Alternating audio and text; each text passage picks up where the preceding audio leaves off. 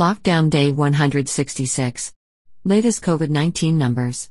Number of COVID 19 infections in SA rises to 640,441. There have been 567,729 recoveries and 15,086 deaths to date.